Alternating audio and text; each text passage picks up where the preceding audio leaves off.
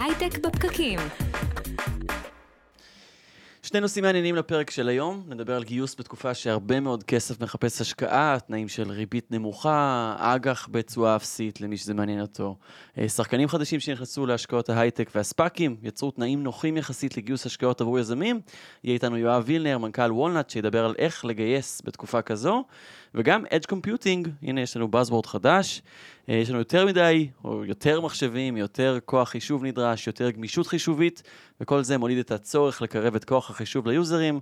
הדבר הזה יוצר מהפכת חישוב קטנה, עליה נדבר עם רן אלמוג, ראש תחום אסטרטגיית מוצר ב-DriveNets. אנחנו מתחילים.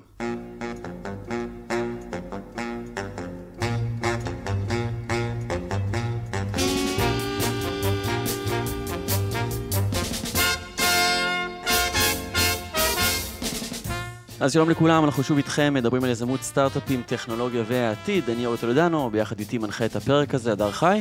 שלום אדר, מה שלומך? אהלן, איזה פתיחה יפה עשית, אורי, כל הכבוד. כן, זה מחמאות ככה על הפתיחות. כן. איך עבר לך שבוע, אדר? היה אחלה, האמת שעבר ממש מהר, וזה נחמד כזה שפתאום יש שבוע מלא, ואתה לא מתבלבל איזה יום היום וכל הדברים האלה. אתה מדבר על זה שעבר, הצלחנו לצלוח את החגים ו... אתה יכול להתקשר לאנשים, לצפות והם לא אומרים לך אחרי החגים, כן. בוא נדבר אחרי החגים. מתי זה מתחיל? מתי זה נגמר? אנחנו עובדים היום, אנחנו לא עובדים אחרי החגים רק, אנחנו עובדים גם היום. לא צריך לעשות הכל. יפה, מצליח, אתה יודע, לחיות תוך כדי או שבעיקר עובד? לעבוד זה לחיות, מה זאת אומרת? אוי. טוב, אז לפני שנצרף לשיחה הזאת את יואב וילנר, נגיד שעל ההפקה של הפרק הזה עובדים נירית כהן ואדר חי, שנמצא ממש מאחורי המצלמות, הנה הוא שם, עורך את הוידאו שעולה בפייסבוק לייב של כלכליסט ואצטדיון הסטארט-אפ, ואם אתם כבר צופים בוידאו, אז נגיד לכם שניתן לשמוע אותנו גם כפודקאסט, בכל אפליקציות הפודקאסטים, במילת החיפוש בפקקים, ספוטיפיי, אפל פודקאסט, פוקטקאסט, אם אתם משתמשים בעוד אפליקציה פודקאסטית, אז אנחנו בטוח גם שם.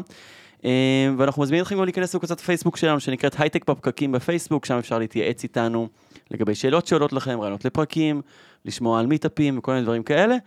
ואנחנו כבר מתחילים עם יואב וילנר, מנכ"ל וולנאט, מהקבוצה המייסדת של הסטארט-אפ של זוהר לבקוביץ' לייט, משווק מוכר כבר הרבה שנים, כותב בפורבס, ומי שגייס 21 מיליון דולר בשנה האחרונה, מאז שהוא הקים את וולנאט. מה העניינים, יואב? אחלה, תודה. אחלה סיכום. כן, זהו, אפשר לסגור. כן. אני מניח שלך יותר קל לגייס עבור אנשים אחרים, אבל איזה אווירה כרגע בשוק הגיוס השקעות אתה כרגע מרגיש? קודם כל, יש בארץ אנשים שיודעים לגייס גם הרבה יותר טוב ממני. כן. הייתי אומר שאני כזה מיד-לבל. יש אווירה, תשמע, יש אווירה טובה. המון המון, המון המון גיוסי סיד. המון המון A שקוראים בתנאים שפעם היו... אתה אומר הרבה גיוסי סיד. כן. שגם למשקיעים מתחילים קל לגייס. לא, שליזמים מתחילים קל לגייס. כן, שליזמים מתחילים קל לגייס. אתה חושב שכן? אבל אני אגיד לך גם, משקיעים מתחילים קל להם להשקיע. הכל פשוט עלה דרגה יותר קל. יותר קל לכולם, אבל אתה חושב באמת קל יותר לגייס בסבבים מוקדמים? כי יש כאלה שאומרים שלא. תשמע, בתקופה הזאת אני חושב שכולנו רואים מה קורה מבחינת סכומים. אני רואה שיזמים שקצת פחות בנו דברים לפני זה, עשו סיבובים מדהימים ומקרנות מדהימות. אני חושב שקרנות קצת יותר סלחניות היום על השלב הראשון הזה. אתה יודע, פעם זה היה צוות מנוסה שעשה אקזיט לפני, ויש לו כבר POC, ויש לו איזה... הוא הוכיח, ויש כסף, ויש הכל, ורק עכשיו שמים את הכסף. נכון, אני באמת מרגישים את זה שעכשיו... היום זה שונה לגמרי. כאילו, דיברתי לפני איזה שבועיים עם פאונדר, היה צעיר מאוד, בין 20 ומשהו, גייס מאחת הקרנות הכי טובות בוואלי, גיוס של איזה 4-5 מיליון סיד, אין לו אפילו CTO, כאילו הוא לא בנה את המוצר עדיין, וזה ממש לא מישהו שהוא סקנד טיימר.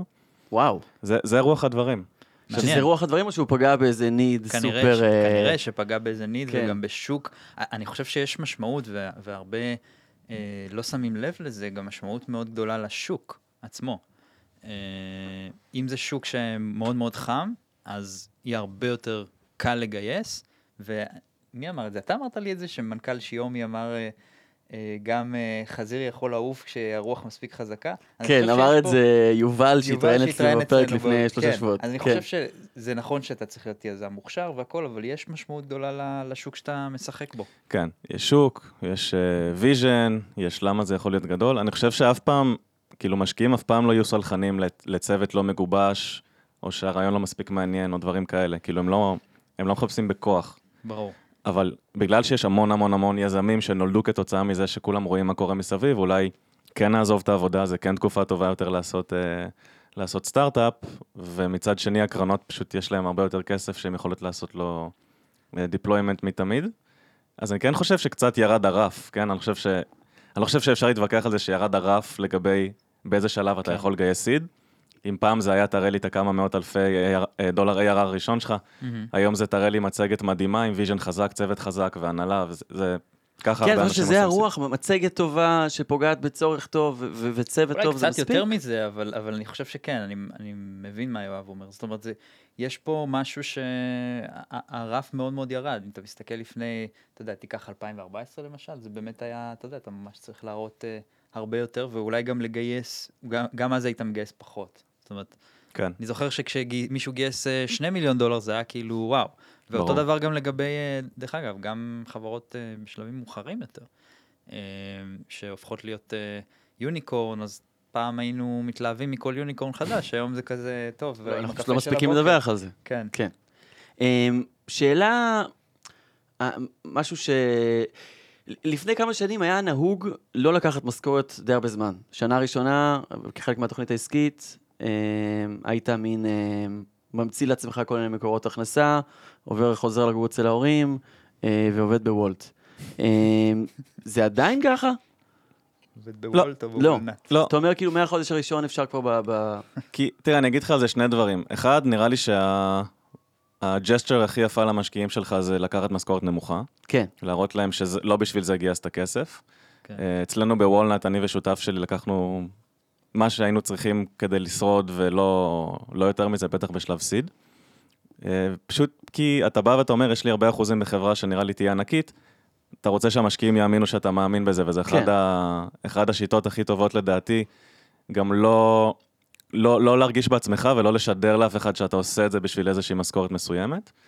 ודבר שני, אתה מדבר על אותה תקופה שהיה נורא קשה לגייס סיד. כן. ואז אנשים היו צריכים בעצם להתחנף. להיות מקוריים, כן? להיות שליחים בוולט, שכמובן לא היה, אבל דומיו. כן. אז היום זה קצת שונה, אתה תעשה את הסיד כנראה יותר מוקדם ובסכום יותר גדול, אתה יכול לקחת משכורת, פשוט אתה כנראה תיקח קצת פחות. ומה זה אומר שהרבה כסף מסתובב מבחינתך כיזם, איך אתה בוחר ממי אתה לוקח את ההשקעה? בוא נחלק את זה לכמה קבוצות. כן. לא כולם יכולים לבחור. כן, יש כאלה שיקחו את המיליון הראשון כי הם חייבים להתחיל לבנות וזה לחץ של זמן. כמובן שככל שאתה בין first timer ל-second timer למה שבא אחרי זה יש לך יותר אופציות. אתה צריך לראות את הכימיה עם הבן אדם, דבר ראשון, כאילו הלוגו והברנד של הקרן זה חשוב, אבל כימיה שלך אישית עם בן אדם לאורך של כמה וכמה פגישות, אני חושב שלדבר עם הפורטפוליו שלו, אם הגעת למצב שיש לך הצעה על השולחן, אתה לא מכיר אותה באופן אישי, למצוא את המנכ"לים של הפורטפוליו שלו, אפילו לא שהוא יחבר, כי הוא יחבר אותך לשניים שהכי הולך להם טוב, וזה לא חוכמה. חפש את האלה שהלך להם קצת פחות טוב, ותראה איך הוא היה שם בזמנים של משבר דווקא. לעשות דו דיליג'נס, כמו שהוא עושה עליך. דו צדדי. אתה מביא שותף בסוף פנימה. ומעבר למערכת יחסים, דיברנו על זה הרבה בפרקים שלנו, על שזה קצת כמו להכניס עוד שותף לעסק, וזה קצת כמו משפחה וכל המטאפורות האלה. ברמה היותר אסטרטגית, יש חשיבות לגייס בישראל, בחול, עם שותפים אסטרטגיים שאחר כך אולי זה איזה קרן השקעות של לקוח פוטנציאלי. זה גם נתון לבחירה של מי שיש לו את הבחירות האלה. אז אני מניח, אני בהנחה יחסית אופטימית שבאמת... יש לך את הבחירות. יש לך את הבחירות, כן. כן. תראה, הארץ מול חול, בשלבי סיד זה לא כזה... מי שרוצה קצת יותר ברנד יש בבלי, מי שרוצה, אתה יודע, קרן שכנראה תהיה יותר קרובה אליו פיזית ותעזור לו ותדחוף אותו בהתחלה עם הבריינסטורמינג וההכנה ל-go to market, הוא כנראה יכול למצוא את זה בתל אביב, אבל אני חושב שבסיבובים היותר גדולים של ה-AB והלאה, אז באמת אתה נכנס למי יכול לחבר לי את כל הפורטפוליו שלו כלקוחות, מי יכול להשיג לי VPs בארצות הברית, דברים כאלה. כן.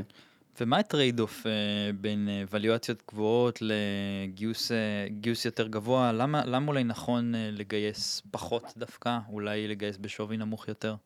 כן, שאלה... burning question, כאילו הרבה אנשים מתעסקים בזה. לא, אתה רואה עכשיו חברות שהן גייסות בשוויים, שהן נראים קצת אפילו מופרכים, בטח בהנחה והם התחילו לפני לא הרבה זמן, לא מציגים מספיק הכנסות כדי להצדיק את זה. אתה מדבר על וויז, פשוט מבלי להגיד את זה. אני לא בכך מדבר רק עליהם, אני מדבר על כל החברות שמגיעות לשוויים עצומים כל כך מהר, זה נשמע כאילו משהו פה לא בריא, אתה מבין? אני מסכים. הרי המשחק הזה... בסוף צריך איכשהו, אתה יודע, להנפיק אפילו, השוק בסוף מסתכל, מדדים, צריך בסוף איכשהו שזה יצדיק אותו. בואו נשים סייבר בצד. כי מה שקורה שם הוא משלהם, זה מכפילים שאנחנו לא מכירים בעולם הסאס הרגיל, או אני בעולמות ה-B2B Sales היום עם וולנט, אז זה לא שם, זה לא ככה. כן. תראה, אני חושב ששווי של סיד וגם שווי של A, אם אתה לא מתכנן למכור את החברה אחרי שנתיים, לא אמור לעניין אותך, וזה לא מה שאתה גם רוצה לשדר לקרנות.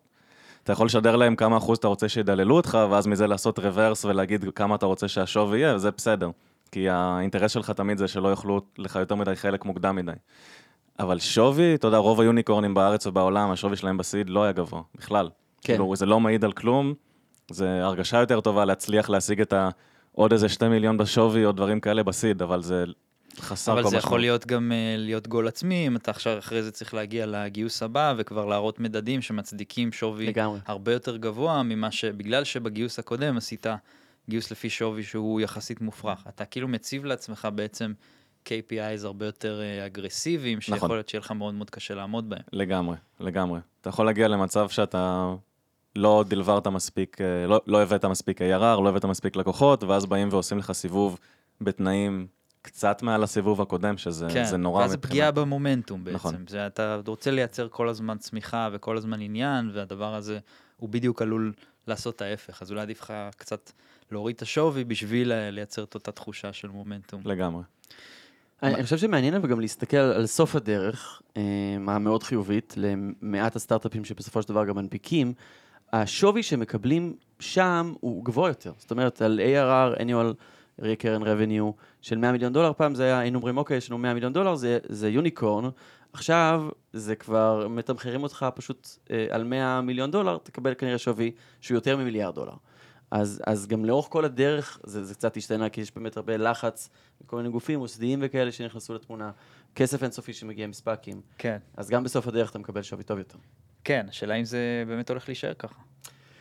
כן, זו כבר שאלה יותר של שוק ההון, פחות...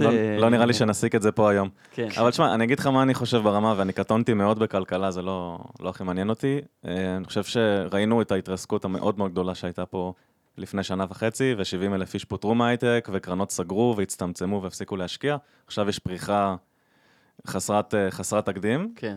מתישהו עוד פעם? אתה יודע, דברים עולים ויורדים. נכון, צריך להיות סבלניים, ובאמת לראות את זה יותר בזווית רחוקה, להבין שזה ירד, ולצפות את זה. מה לגבי הטלנטים? אני חושב שזה... אתה גם רצית לדבר. זהו, אבל אתה כבר עשית את זה כל כך יפה, אז תעשה את זה. כן, נושא טוב. אז בעצם נכנס פה הרבה כסף, ואז זה אומר שיש יותר ביקוש על כל עובד, ואתם חברה גם שעובדת בישראל, חברה יותר קטנה, אתם לא מייקרוסופט שעכשיו יכולה להפציץ את כולם בכסף, למרות שגייסתם יפה. איך אתם מרגישים עם זה, איך אתם מתמודדים עם זה, ואיך מגייסים פה באקלים כזה? עובדים, לא כסף. כן. צריך גם לעשות משהו עם הכסף אחרי זה? חשבתי ש... זהו, זה לא שם הנקודה. חשבתי שמגייסים כסף וזהו. חשבתי שמגייסים כסף וזהו, זה הצלחת. כן, יש כותרת בכלכליסט. זהו, אם יש כותרת, אז ניצחת. כן. תשמע, אנחנו משקיעים מאוד בברנד שלנו המקומי, באמת יש פה הרבה עובדים בארץ, יש המון בחול, כאילו יש לנו מחלקת סיילס שלמה בארצות הברית, יש לנו הרבה R&D שמפוזרים בעולם, ובארץ מן הסתם יושבים כל המרקטינג, האופרציה, פרודקט, כל הדברים האלה. מילה אגב על וולנט שלא הצגנו אותה עד כה. נכון, יאללה, ספר לנו. פחות חשוב. אנחנו סטארט-אפ שעושה אוטומציה לעולמות של הסיילס דמוס לחברות, איך מציגים את המוצר יותר טוב בלי שהוא יקרוס, שהוא יהיה מותאם אישית ללקוחות, איך לתת ללקוחות לחוות את המוצר לפני שהם בכלל עולים לשיחה עם בן אדם. יש לנו לקוחות כמו אדובי, דל, NetApp, ורוניס ועוד הרבה עשרות. שזה שוק של מדהים, כי ברגע שאתה עוזר לחברות טכנולוגיה להגדיר את המחירות, קח את כל הכסף שלי. זה כזה אווירה של שאתה פתק ממני. אנחנו התחלנו מ-700 VP Sales שהיו לנו ברשימת המתנה, כשרק דיברנו עם אנשים על ה-MVP שאנחנו בונים. מדהים. חזרה לגיוס עובדים, איך אתם מתמודדים עם זה? תראה, היה לנו הרבה יותר מזל משכל, כאילו באמת כל בן אדם ובת אדם ראשונים שבאו לוולנאט, הם ממש איזה דמות בתחום שלהם, הרבה הרבה שנים ניסיון, חברות ממש טובות, הרבה אצלנו יוצאי וויקס, יוצאי ווקמי, יוצאי מג'יקליפ, יוצאי חברות ממש טובות, ואנחנו פשוט... ואיך באמת, אתה אומר יותר מזל משכל, אבל בואו נסכן להסביר את זה קצת. תראה, בהתחלה, אתה יודע, יש חוקיות, ה10 הראשונים זה הרי חברים, נכון שאתה מצליח לשלוף, ומה שהיה מאוד מאתגר אצלנו ולא קל, זה שזה כן היה בתחילת הקורונה, וכן אנשים נחזו בעבודות שלהם מאוד מאוד חזק, גם אם הם לא אהבו אותם. כן. ולי זה הרגיש משוגע ללכת ולהציע להם לבוא לעבוד בוולנאט, שעוד היינו פריסיד. כן. וזה פשוט, באמת זכינו. כאילו, בא לנו מישהו בדרגת VP בהתחלה, ובא לנו... אנשים פשוט עשו הרבה דברים יפים, אחרי זה אתה מסיים עם הנטוורק האישי שלך, שזה לא חוכמה כמובן, ואז אתה עובר למעגל יותר רחב קצת, ושם אנחנו מאוד עובדים על הברנד שלנו, שאנשים יכירו, שנהיה בכל מקום, גם בתקציב של הסיד. יפה. מה לגבי, אמרתם שיש לכם אנשים גם שעובדים מרחוק, איך אתם מחברים אותם, דיברנו על זה גם בפרק הקודם, איך מעסיקים מרחוק? מה אתה חושב על זה? תראה, החלק היפה זה שלאף אחד לא אכפת מה אני חושב. כאילו, זה אחת האופציות המרכזיות שיש לך היום, בטח בעולמות של R&D ודברים כאלה. אז אצלנו זה באמת חבר'ה שמפוזרים בעולם. באמת בארץ זה נהיה מגוחך, הקושי בכל מתכנת ומתכנתת מקבלים פה, אני לא יודע כמה הצעות ביום, מהחברות הכי טובות, ועם take my money, כמו שאמרת, וסטארט-אפים לא יכולים להתחרות בזה. יש לנו מתכנתים בחברה שהיו CTO'ים בעברם, לפחות איזה 3-4 כאלה. אז אתה יכול למצוא אנשים ברמה מאוד מאוד גבוהה, אם אתה קופץ מעל התחרות הזאת ומחפש במקומות אחרים. האמת שהייתי רוצה להמשיך איזה דיון שהתחלנו עם עינת גז, שבוע שעבר התראינה אצל עינת גז מפאי הגלובל. כמה אתה רואה כמה זה יותר קל לגייס בחול, עובדים? מאשר פה בישראל. כמה אתה אומר, אוקיי, באמת אני פה מדבר עם אנשים נורא מחוזרים, שרוצים גם לא מעט כסף. כמה זה שולח אותך חולה? החולה. שולח. שולח יפה. שולח. אתה צריך לחשוב מה הכי קריטי לך שישב פה איתך, עם המנכ"ל, עם הפאונדרים, עם האופרציה, עם הדברים האלה. מה שיכול קצת לזלוג מזה. סתם דוגמה, השוק שלנו בארצות הברית. אז סיילס, יש לנו כבר כאילו מחלקה גדולה בארצות הברית. ניו יורק, בוסטון, יוטה, כל מיני מדינות כאלה. כן. גם הם סוג של רמוט בעצמם, אבל יש HQs קטנים כאלה, אתה יודע, WeWork פה, WeWork שם. התהליכים של הרעיונות יותר קלים, אני מוצא, גם בלגייס את החבר'ה המפוזרים, גם בלגייס את ארצות הברית, פשוט כי באמת יש פה איזו ריכוזיות כזאת נורא גדולה, המון המון סטארט-אפים בשלב סיד, המון המון בשלב A, המון ב-B, הרבה חברות גדולות, אתה באמת נהיה פה לא מיוחד. כן. יש פה בעצם מעט טלנט יחסית על הרבה מאוד דימנד. כן. ואתם מאפשרים לעצמכם בשלב הזה, חברה, כמה זמן מאז הקמה שלכם? קצת יותר משנה? שנה וקצת, כן. לגייס ג'וניורים, או שזה אתם אומרים, אני עדיין מעדיף אנשים יותר ניסיון? לא יצא לנו עדיין לגייס ג'וניור, שאני זוכר. כן. וזה סוויץ' שאתה אומר לעצמך, אוקיי, אנחנו מתישהו נצטרך להתחיל לעשות את זה? כן. כן, אתה מתחיל להגיע למצב שזה כבר לא סקיילבל, להמשיך לכוון לאנשים עם 10 שנים ניסיון. טוב, נראה לי למדנו הרבה על הרוח כרגע של גיוסים, גם של עובדים, גם של השקעות כרגע בתקופה הזאת. יואב וילנר, מנכ"ל וולנאט, תודה רבה. תודה חבר'ה. הייטק בפקקים. ואנחנו ממשיכים, אנחנו מדברים על אחת המהפכות הגדולות ביותר בעולם המחשוב כיום. אם דיברנו על IOT די הרבה פעמים, ואגב כבר איזה שנה, שנתיים לא, נכון? נפסקנו. זה פשוט כזה, אוקיי, זה חלק מהחיים שלנו, אין סיבה לדבר על זה יותר. אז אחד הדברים שמאפשרים את ה-IoT, Internet of Things, אותם מלא מחשבים, מכשירים חכמים שמקיפים אותנו בכל מקום, עם מהפכת מחשוב חדשה בשם Edge Computing. נמצא איתנו היום רן אלמוג, מ-DriveNets. שלום, רן, מה שלומך? שלום, שלום, בוקר טוב. DriveNet או DriveNets? שאלה גדולה, שאלה גדולה. תלוי את מי שואלים או באיזה שפה שואלים. אז בעברית? בעברית זה DriveNet. ובאנגלית זה DriveNets? DriveNets. אז אתה מבין שיש פה איזה... איך אפשר, כאילו זה לא כמו... זה נורא פשוט, זה שוק מקומי. שם בדרך כלל. השוק קטן פה, אז יש רק DriveNet אחד. כן. ובעולם יש הרבה כאלה אינסטנציות של DriveNet. כן. Hence DriveNets. אז רן הוא ראש תחום אסטרטגיית מוצר ב-DriveNet. אתה יכול להסביר לנו מה זה Edge Computing? כן, Edge Computing... וגם מתקרב קצת למיקרופון שישמעו אותך יותר. גם זה רעיון.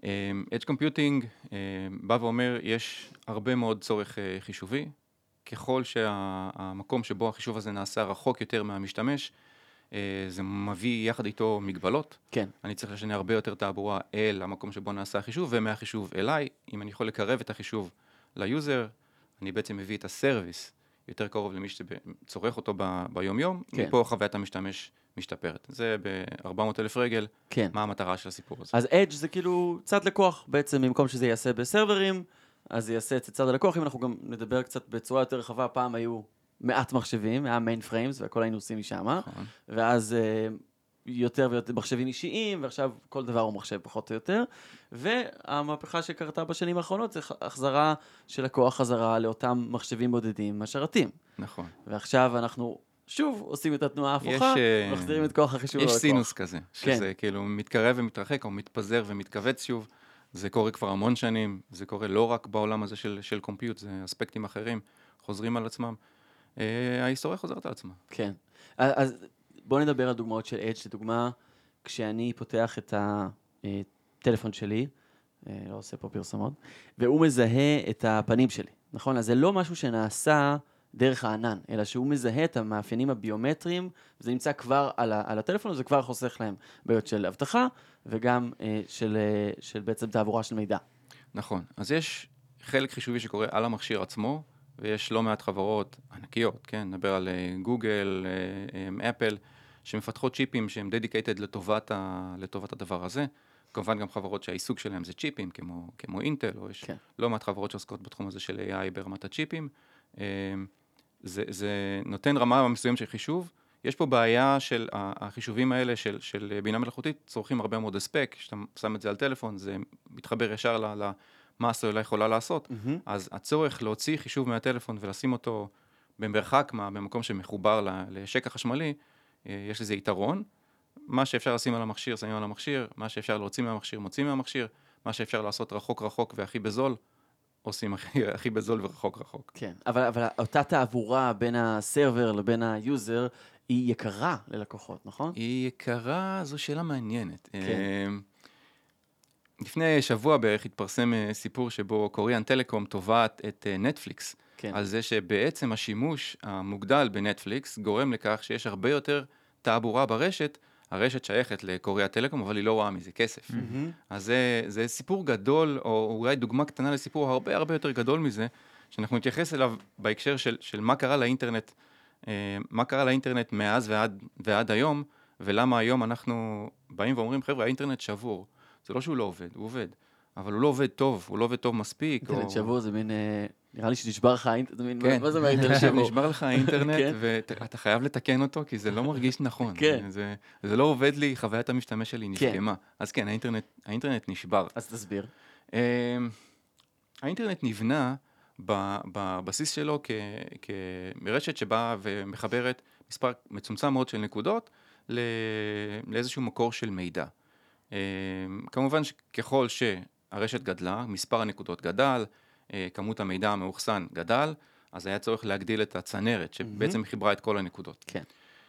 הצעד הבא היה שלב שבו המידע לא נמצא במקום אחד, הוא נמצא בהרבה מאוד מקומות, והמידע גם לא נמצא רק אצל חברות שמייצרות מידע, אלא גם אצל משתמשים. אני ואתה מייצרים מידע ושופכים אותו לתוך הרשת. As we speak. As we speak, literally. עכשיו, המידע, מה שהיה פעם חד-כיווני, עכשיו הפך להיות סוג של דו-כיווני, אז הערוצים שצריכים להיפתח עכשיו הם הרבה יותר רחבים, הם פועלים בשני הכיוונים, והם גם מחברים לא רק אותי לאיזשהו מקור שמרכז הרבה מאוד מידע, אלא גם אותי אליך. כן. באופן ישיר. כן. אז הרשת שהייתה פעם... לא באופן ישיר, אגב. כאילו יהיה לנו איזשהו שרת באמצע, משהו שמקשר בינינו. זהו. אז עכשיו השאלה בדיוק זה, האם... בוא נסתכל רגע על הגלובוס כגלובוס. האם כדי להגיע ממני אליך, אני צריך להגיע עד הליבה וחזרה אליך, דרך מה שנקרא, דרך הכדור, או שאני יכול ללכת על המעטפת. כן. ופשוט לפגוש אותך, ובוודאי אם אתה קרוב אליי, אם שנינו יושבים היום בתוך אותו תא סלולרי, אני רוצה לדבר איתך ישירות. כן. אין שום סיבה לגלגל את השיחה הזו עד הליבה של הרשת, וחזרה, פעמיים אני משלם את רוחב הפס הזה, מי שמשלם זה קוריאן טלקום, כן? כן. אז פעמיים אני משלם את רוחב הפס הזה, אבל לא באמת צריך אותו, ואותו מפעיל רשת לא מרוויח. עכשיו, למה הוא לא מרוויח? כי המודל שנבנה... לפעמים זה פתיר, אבל מה שאתה אומר. הכל פתיר, כן, הכל פתיר. אתה יודע מה, אני אתן אנקדוטה. הגודל של הרקטה שמטיסה מעבורות לחלל, נקבע, זו אנקדוטה מוכרת, נקבע לפי רוחב האחוריים של סוסה מהתקופה הרומאית. אפשר כאילו לשבור את כל הסיפור, זה מתחיל מזה שהשביל הרומאי, הדרך הרומאית המפורסמת, התחילה ונבנתה לפי רוחב העגלה, שהוא לפי רוחב של למעשה שתי סוסות, לא רק אחת. כן. ומפה נולדו פסי רכבת, ובסופו של דבר פסי רכבת מטיסים את הרקטה לכאן השיגור, בקייפ קנברל ביוסטון, כן. ומשם זה יוצא. כן.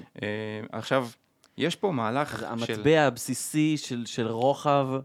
כנראה, בכל העולם הוא אחוריים של סוסה. אחוריים של סוסה. אוקיי. כן, אחוריים של סוסה. עכשיו, זה מעלה, היום אתה מסתכל על זה ואתה אומר, זה ממש לא הגיוני שזה ככה, אבל שאתה גוזר את זה אחורה, ובכל נקודה בזמן, זה עשה שכל, למשוך מהעבר ולגלגל לעתיד. עכשיו, זה פרוס על פני 2000 שנה, זה מאוד הגיוני. אם אני מסתכל על מה שקרה בעולם של הרשת, זה קרה הרבה הרבה יותר מהר, מבחינת קצב ההתקדמות הטכנולוגי. אז היום כשאנחנו מסתכלים על זה, אז כן, אז האינטרנט בא ממקום שבו הוא שירת שירות מסוים, והשירות הזה הלך והתרחב, והשתנה, ושינה את האופי שלו, והיום השירות הוא לחלוטין שונה, אבל עדיין אנחנו משתמשים בתשתית הישנה. עכשיו, קודם כל זה במונחי היסטוריה, זה בן לילה, כן? זה כהרף עין, כל הדבר הזה קרה, זה סדר גודל של 30-40 שנה. וירוס קטן שהאיץ את כל התהליך הזה. כן, כן. מה שנקרא בשפה המקצועית סינגולריטי. כאילו, ההאצה, בקצב ההאצה הטכנולוגית. עכשיו, הגענו לנקודה הזו שבה אתה אומר, אוקיי, אני יכול להמשיך ולהסתמך על הישן, הזכרתם IOT, ולא דיברתם עליו שנה וחצי, כי משהו עוצר אותו מלקרות, והמשהו הזה, זה התלות שלו ברשת, התלות שלו בתשתית חישובית, והתשתית החישובית הזאת יושבת מאוד מאוד רחוק, כן. ולכן יש עניין של שיהוי, latency, כן. ואם אתה תצליח להביא את התשתית קרוב יותר, Edge Computing, אז הרבה מאוד אפליקציות IOT פתאום תוכלנה להתרומם וליישם את עצמם. הזכרת latency, זה באמת אתגר מאוד גדול כשאנחנו מדברים עם סרבר, בואו ניקח לדוגמה... את אלקסה, למרות שזו דוגמה יותר אמריקאית, נגיד אני שואל אותה מה מזג האוויר, אז קודם כל היא תיקח את הקול שלי, תאבד אותו, תעשה לזה Natural Language Processing, תאבד אותו לכדי טקסט, תשלח את הטקסט הזה לסרברים של אמזון, אמזון יחזרו, ואז אני אקבל תשובה של מה מזג האוויר. כל הדבר הזה היה יכול להיות פשוט יותר, אם לצורך העניין היה תשתית חישובית, שכבר מבינה מה אני אומר, אם הניתוח כל היה נעשה, לדוגמה, במכשיר עצמו. ואז כל ה-latency היה איטי יותר. ואם אנחנו ניקח לדוגמה, אז אני תוהה מה הגבול של הדבר הזה. אם נגיד, כשאני משחק משחקי מחשב, והשחקן שלי יורה בשחקנים אחרים, האם ה-latency של המחשוב כיום, יכול לאפשר שהדבר הזה יעשה בסרבר, ולא אצלי, כמו שקורה כיום, דרך כל הקונסולות, כמו Xbox וכו'. זו שאלה מעניינת, כן? והאמת שיש היום, מזה כשנה, יש פיילוט שמריצה חברת דויטשה טלקום בגרמניה. כן. הפיילוט הזה, קודם כל לא, הוא בשונה מאפליקציות אחרות שמריצות משחקים בענן, ויש כאלה, סטדיה של גוגל, ויש את Xbox Cloud, לאנווידיה יש כזאת פלטפורמה, לסוני, יש, זאת אומרת, הרעיון שם, כדי להוציא את הקונסולה מהבתים, אוקיי? היום אני משחק, או הבן שלי יותר נכון משחק, פורטנייט על Xbox, הקונסולה יושבת לידו. כן. מה שבאה דויטשה טלקום ואמרה, קודם כל, עצם זה שילדים או שחקנים בכלל גיימרים בעולם משחקים את המשחקים האלה, אין שום רווח לדויטש טלקום. כמו קוריאה טלקום מהדוגמה הקודמת, כן. מי שבסוף מעביר את כל התעבורה הזו לשרתים וחזרה, לא מרוויח מהסיפור הזה. וזאת בעיה. שזה בעצם כבר איזשהו בעיה במודל הכלכלי של האינטרנט כיום. כל דבר אנחנו משלמים על פי צריכה, אם זה מים חשמל, אינטרנט זה מינוק, צורך כמה שאתה רוצה, שזה מאוד חריג. All you can eat. כן. המודל הוא all you can eat. אני אזכיר לכם, אנחנו שילמנו על אינטרנט בערך את אותו סכום בשקלים, לפני 15 שנה, וקיבלנו פרומיל. ברוחב הפס שאנחנו מקבלים היום, ואנחנו משלמים את אותו כסף. אז קיבלנו פרומיל, אני תוך כדי היה לי תמונה בראש, שאני נכנס לאתר, הוא טוען. לאט את התמונה. היום אם זה יותר משנייה, אז זה כבר... יוצא וכן. נרבים עולים. אדם נהיה עצבני יותר. בדיוק, בדיוק. אז מה שדויטש טלקום עשתה, היא קודם כל היא פיזרה Edge Compute, במקומות מסוימים, כמובן שזה לא מכיל את כל גרמניה, אחרת מדובר בעשרות אלפי אתרים, אבל היא בחרה מספר ערים, ואמרה, אני הולכת להשיק את השירות הזה בערים האלה כפיילוט, פיילוט מסחרי, כן? והיום, כשאתה משחק משחק מחשב, איזשהו אונליין גיים כזה, כמו שהזכרת קודם, במינכן לדוגמה, אז מי שמריץ את המשחק זה לא אתה. זה שרת שיושב באיזשהו סטריט קאבינט, הוא קרוב אליך גיאוגרפית, והלייטנסי מפסיק להיות עניין. הוא מספיק קטן כדי שהוא יהיה מתחת לסף ההרגשה שלך כשחקן שמשתמש במשחק הזה.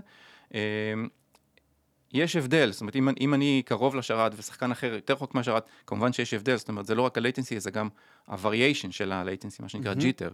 אז יש פה גם את הפרמטר הזה, ואם אני משווה את זה רגע לכל השמות שהזכרתי קודם, Stadia ו-Xbox Cloud וכולי, מה שהם עשו, הם באו מהמקום של הענן. עכשיו, הענן הגדול יושב בשניים, שלושה אתרים, נניח בצפון אמריקה, זה East Coast, West Coast. אין הרבה כאלה. אז או שאתה קרוב ממש, אם אתה יושב בחוף המזרחי, אז אתה קילומטרי מהאינסטנציה של הענן, ואם אתה במרכז אמריקה, אתה רחוק מאות קילומטרים, אלפי קילומטרים אפילו, מהמקום שבו הענן באמת יושב. אז השירות שהשיקו כשהוא בא מהענן הגדול ומתקרב למשתמשים, היה מאוד מאוד בעייתי, תלוי בשיהוי, ואכן, גם מייקרוסופט, גם גוגל, גם פייסבוק מנסה כל הזמן להרחיק ולהרחיב את הענן שלהם. יש פריסה או דיספרסיה של אינסטנציות ענן כמה שיותר קרוב, אז היום זה מגיע לערים גדולות או ערים מרכזיות בארצות הברית, זה לא מגיע לרמת השכונה, זה כאילו, זה כמו לגדול מ-10 ל-1000, המכפלה היא הרבה מאוד, היא מאוד מאוד גדולה, ומה שדויטש טלקום עשתה, ובדיוק היא באה מהמקום של רגע, אני כבר פרוסה, אני כבר, יש לי את כל הפריסה הרחבה הזאת, אני מגיעה לכל בית, כן. אז אני רק צריכה להוסיף את האלמנט הקומפיוטי לתוך האינסטנציות האלה, זה לא תמיד אפשרי, לא בכל סטריט קאבינט יש לך מקום להכניס 50 שרתים, זה הרבה מאוד אספק, זה הרבה מאוד מקום, וזה בא בנוסף לכל ציוד הרשת, סליחה, זה יכול להחליף קצת את הקניונים הגובעים.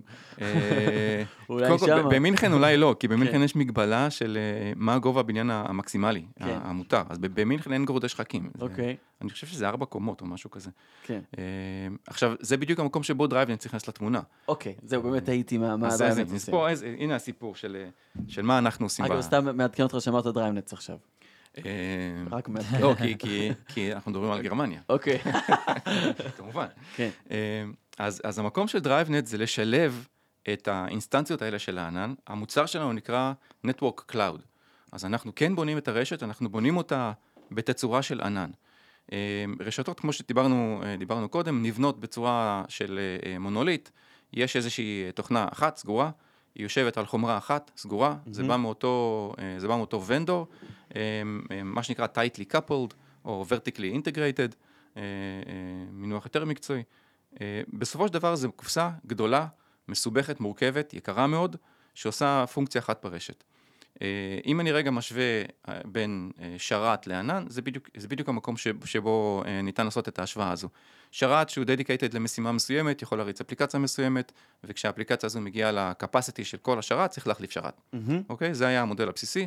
באו שחקני ענן. ככה בנוי האינטרנט כיום, נכון? ככה בנויים אפליקציות מחשוב בכלל, עוד לפני האינטרנט. ואז באו אפליקציות ענן, ואמרו, רגע, אם אני בונה את האפליקציה שלי נכון, אני יכול לפרק אותה.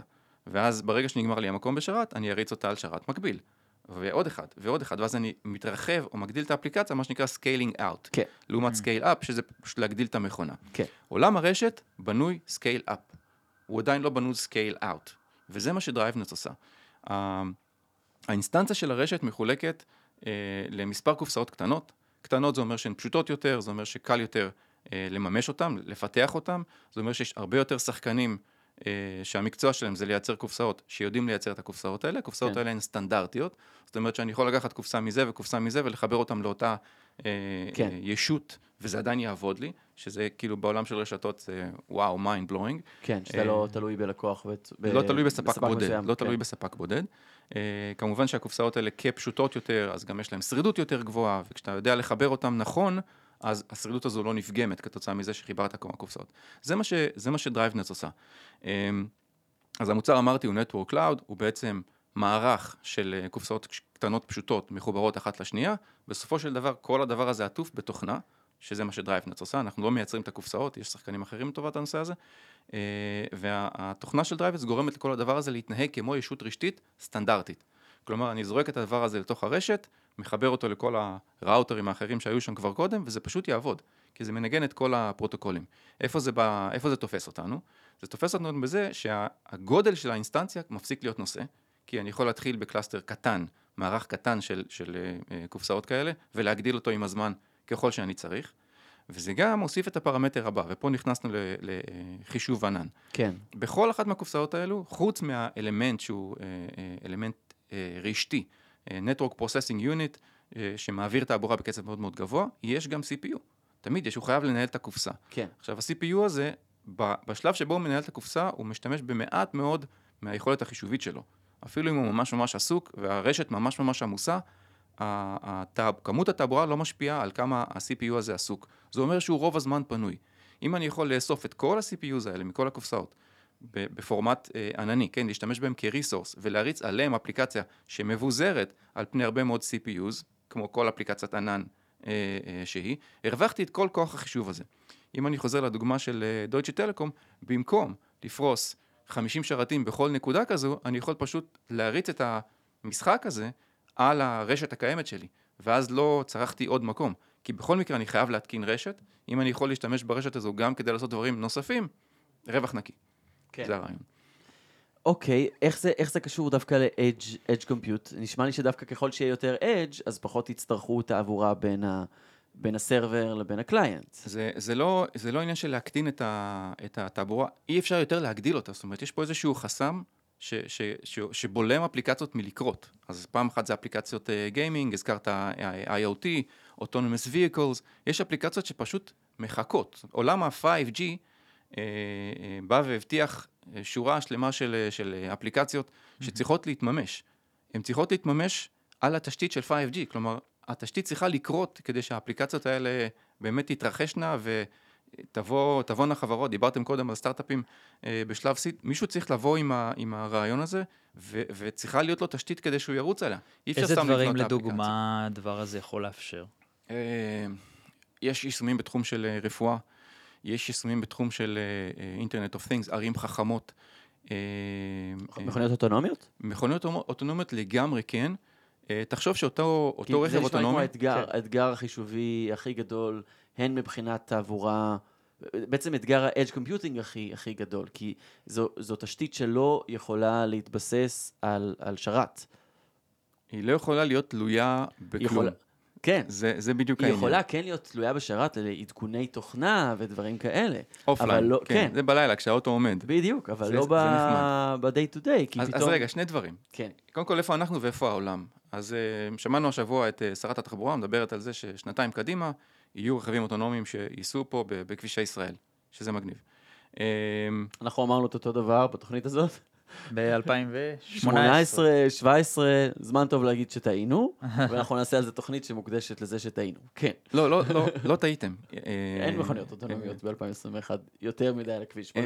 לא בכבישים האלו, לא פה באיילון. כן. אבל אם אני רגע לוקח לסיליקון ואלי, לפני 4 שנים, לפחות לפני 4 שנים שאני מכיר, זאת אומרת, זה כבר נסע קודם, אני מכיר את זה 4 שנים, נסעו מכוניות אוטונומיות על הכבישים של הסיליקון ואלי. כן, אנחנו דיווחנו על מה קורה כשדברים לא יסתדרו כמו שצריך, שנגיד אגב לפרוטוקול שזה נדיר, הם עשו פחות תאונות ממכוניות רגילות. חד משמעי. אבל כשהם כן עשו תאונות, אז אנחנו דיווחנו עליהם פה. אני חושב שזה ברור לחלוטין, מחשב טועה פחות מבן אדם. כן, לא, אבל אנחנו כבר שם, כן, זה לא איזה הישג טכנולוגי. אז זהו, זה שם, ויש אפילו לא מעט טכנולוגיות שונות שעושות את הדבר הזה.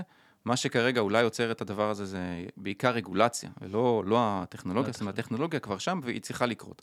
עכשיו, כדי שהדבר הזה יקרה בסקייל, זה כבר סיפור אחר. זאת אומרת, אם אני מריץ אלמנט חישובי בתוך הרכב, והרכב הופך להיות עכשיו סוג של דאטה סנטר קטן על גלגלים שמתנהד במרחב, הוא חייב להיות מחובר כל הזמן, הוא חייב להיות מחובר לרכב שלידו. עכשיו, כדי להיות מחובר לרכב שלידי, אני לא יכול לנסוע וירטואלית, עד הליבה של הרשת, בדיוק, ולחזור לרכב שלידי. הזמן, השיהוי הזה, הוא קריטי. אני צריך לראות את הרכב שלידי כמעט מילולית, גם באמצעות מצלמות, וכמובן הוא צריך להיות קיים בעולם הווירטואלי שבו הרכב האוטונומי משחק. וזה המקום שבו Edge Compute, כזה שבאמת נפרס ומתקרב למשתמשים, מאפשר לאפליקציות כאלה בסקל אמיתי, לא בשניים, שלושה רכבים. ואיך DriveNet קשורים לתהליך הספציפי הזה? אנחנו בעצם מאפשרים, רשת חייבת להיות. כן. אוקיי? אז אנחנו מאפשרים את המצב שבו הרשת שכבר אתה חייב לבנות אותה, יודעת להרכיב עליה אפליקציות שהן אפליקציות חישוביות, ולא אפליקציות רשת, כמובן שגם אפליקציות רשת, והאספקט הנוסף הוא אספקט של innovation. כשאתה צריך היום להשיק שירות חדש ברשת קיימת, אתה למעשה מתחיל מאפס. אתה צריך לעשות פיזית לשנות את ה... אתה צריך להחליף קופסאות. כן. מה שנקרא truck rolls. אתה צריך עכשיו להוציא הוראת רכש, לקנות אלפי קופסאות חדשות, להסיע אותם לאלפי מקומות, להפעיל אלפי מהנדסים או טכנאים בשטח שיעשו את השינוי הזה, בין אם זה להכניס כרטיס לתוך מארז קיים, להחליף כרטיס קיים כי הוא לא תומך, או לא תומך אחורה, או הוא לא אינטרופרבילי עם טכנולוגיה חדשה שנכנסת. כן. אנחנו באים ואומרים, התשתית היא שם, הפיזיקה, הקופסאות, אותן קופסאות לבנות קטנות, התוכנה, שם נמצא השכל. ולעשות שינוי או שדרוג בתוכנה, זה לחיצת כפתור. אז להזין שירותים חדשים לתוך רשת קיימת, הופך להיות משהו שהוא הרבה יותר פשוט.